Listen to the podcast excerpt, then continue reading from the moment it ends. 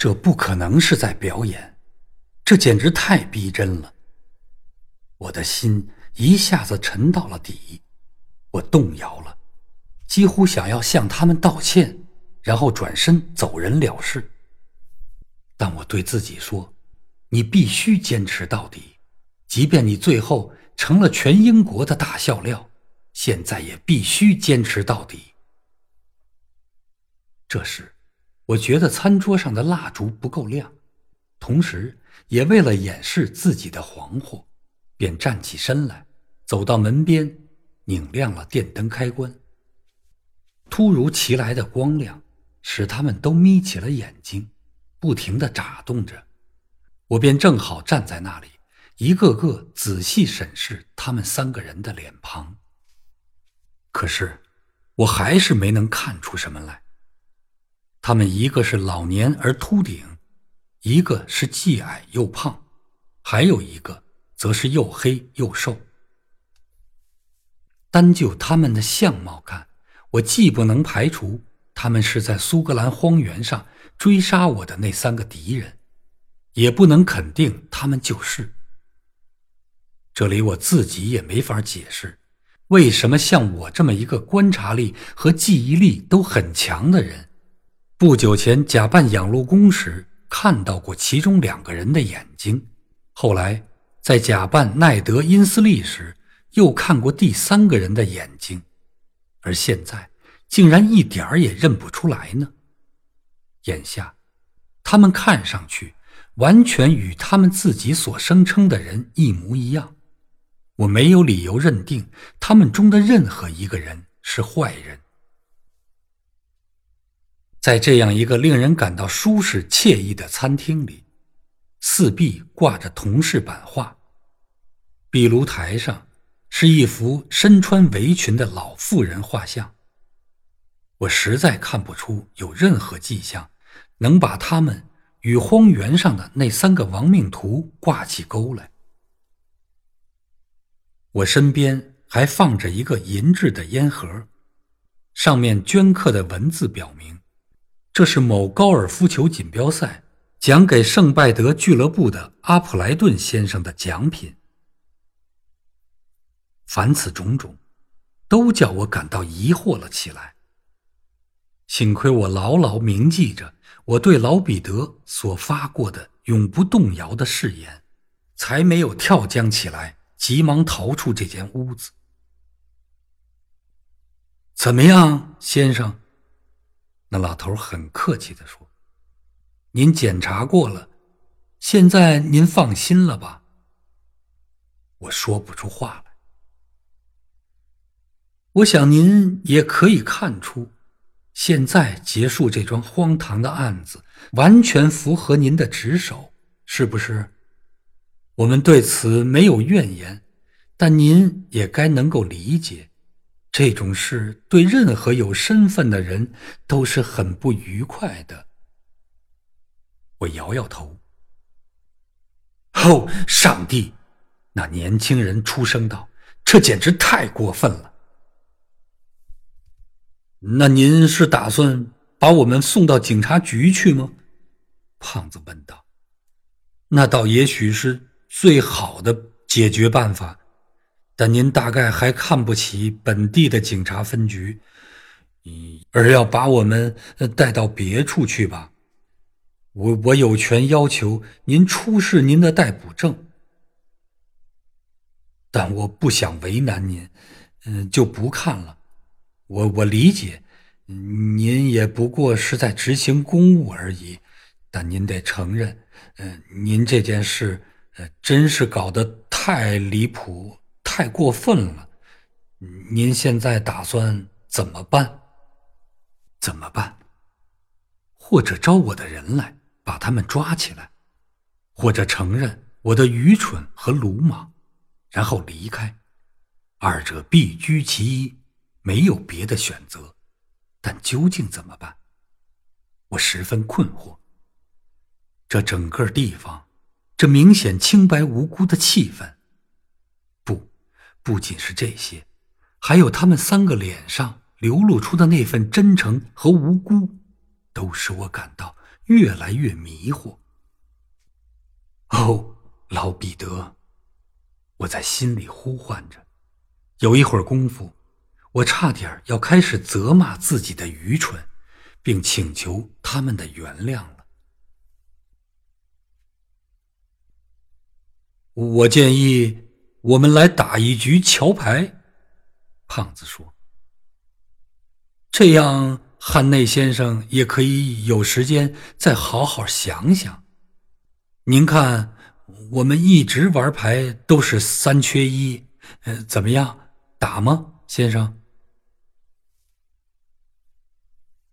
我接受了，就像在俱乐部里接受随便一个牌局邀请一样。但所有这些，都使我更加迷惑。我们一起走进吸烟室，在那里摆开了牌局。有人递给我烟卷和饮料。我昏昏乎乎的坐到桌边，像在梦中一般。窗户开着，黄色的月光洒满了海面和山崖，浩浩茫茫，影影绰绰，一如我心头的那份迷惘。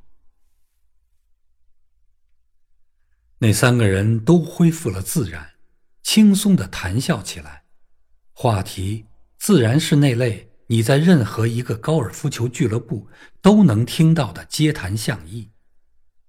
我坐在他们中间，眉头紧皱，眼神游移，样子一定十分古怪。我的牌局搭档是那个黑瘦的年轻人。平时我桥牌打得不错。但那天晚上却连连失手。他们看出我被他们搅糊涂了，于是变得更加轻松活跃起来。我不停的观察着他们的表情，可仍然什么也看不出来。但我牢牢的记着老彼得的话，我知道，他们看上去可能没有什么异样，但他们实际上。却可能就是真正的异类。突然，一件事让我心里一惊。那老头放下了牌，点上了一支烟，没有马上再拿起牌，却在椅背上靠了一会儿，另一只手无意识的在膝盖上敲起了鼓点儿。这个小动作一下子提醒了我。当我在荒原的农舍里站在他面前，背后被他的仆人用枪逼着的时候，他就是用这样的动作在膝盖上敲着鼓点儿的。这一个小小的细节，转瞬即逝，我完全可能看着手里的牌而错过这个细节，然而我没有，我捕捉到了它，就像灵光一闪。我心中的迷雾廓清了，一切都明朗了。我现在面对的这三个人，百分之百的肯定，我已经认出了他们。这时，壁炉台上的钟敲响了十下，晚上十点了。倏然间，这三个人在我眼里现出了他们的原形。这个年轻人就是那个杀人凶手。刚才他看上去还是一张笑脸，但现在我却从他的脸上读出了冷酷和凶残。我肯定就是他用刺刀把斯卡德刺死在了地板上，也就是他这样的家伙把子弹射进了卡洛里德斯的胸膛。我又看着那个矮胖男子，发现他脸上的特点一会儿模糊，一会儿清晰，难以捉摸。看来，他是一个戴着百变面具的家伙，可以根据需要随心所欲的变更自己的面相。这家伙一定是一个出色的演员，也许就是他，昨晚扮演了阿洛亚勋爵的角色。也许不是，但这并不重要。我还猜测，他或许就是第一个跟踪斯卡德，并给他留了名片的人。斯卡德曾说，那个人说话结巴。我现在才体会到，一个说话结巴的间谍会多么叫人感到恐怖。那个老头才是他们的核心人物，他敏锐、冷峻、镇静、精明，像蒸汽压路机一般无情。现在，我算是睁开眼睛看清他了。真不知先前怎么竟会觉得他脸上还流露着仁慈呢？他的下颚就像钢铁一样的冷硬，眼睛里闪动着鹰隼一般的残忍。我继续打着牌，满腔的仇恨不断的在我胸中奔突涌动，以至于当我的搭档问我话时，我哽咽的。连话都说不出来了，我再不能这样继续和他们做下去了。哎呀，波波，你看什么时候了？老头忽然说道：“你忘了你还要赶车吗？”接着，他转过身向我，解释着说：“包波今晚得进一趟城。”声音里。透着一派虚伪，我抬头看了看钟，马上就到十点半了。我恐怕他不得不取消这趟旅行了。我说道：“哦，我操！”那年轻人叫了起来：“我以为你已经完事儿了呢。我无论如何得走，我可以把我的住址留给你。”你还要什么抵押？我都给你。不行，我说，你必须留下。听了我这话，我想他们一定意识到事情已到了最后一搏的关头。在这之前，他们唯一的希望就是能说服我，让我承认是我弄错了。但他们失算了。这时。老头说话了：“我现在就去向警方报告，保释我的侄儿，这应该让你满意了吧，汉内先生？不知是我的幻听，还是真的听到了。总之，我在他的声音里辨出了一丝犹疑和虚伪。我抬头瞄了他一眼。”恰好看到他的眼睑像猛禽一样垂了下来，盖住了半个眼珠，那吓人的样子，正与之前那个秃顶收藏家留在我脑膜上挥之不去的记忆一模一样。我立刻吹响了警哨，向我的人马报警。顷刻间，屋里的灯全灭了，黑暗中，一双强壮的手臂从背后抱住了我的腰。紧紧压住了我的口袋，大概是怕我会从那里掏出枪来。快跑，弗朗茨！一个声音用德语大叫：“上船，上船！”就在这当，我看到我这边的两个人出现在了月光下的草坪上。黑瘦的年轻人猛地扑向窗户，翻身而出。在有人来得及抓住他之前，越过低矮的篱笆逃走了。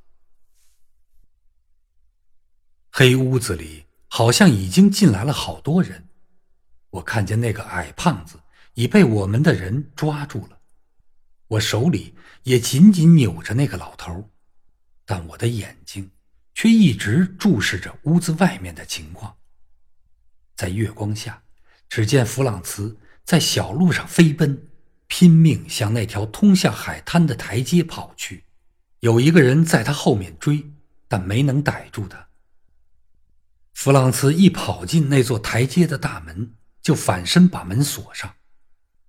我双手掐住老家伙的脖子，定定地望着那边，一直到大约他已经下完台阶，到达海边的时候，突然，老家伙从我手中挣脱，向墙边扑了过去。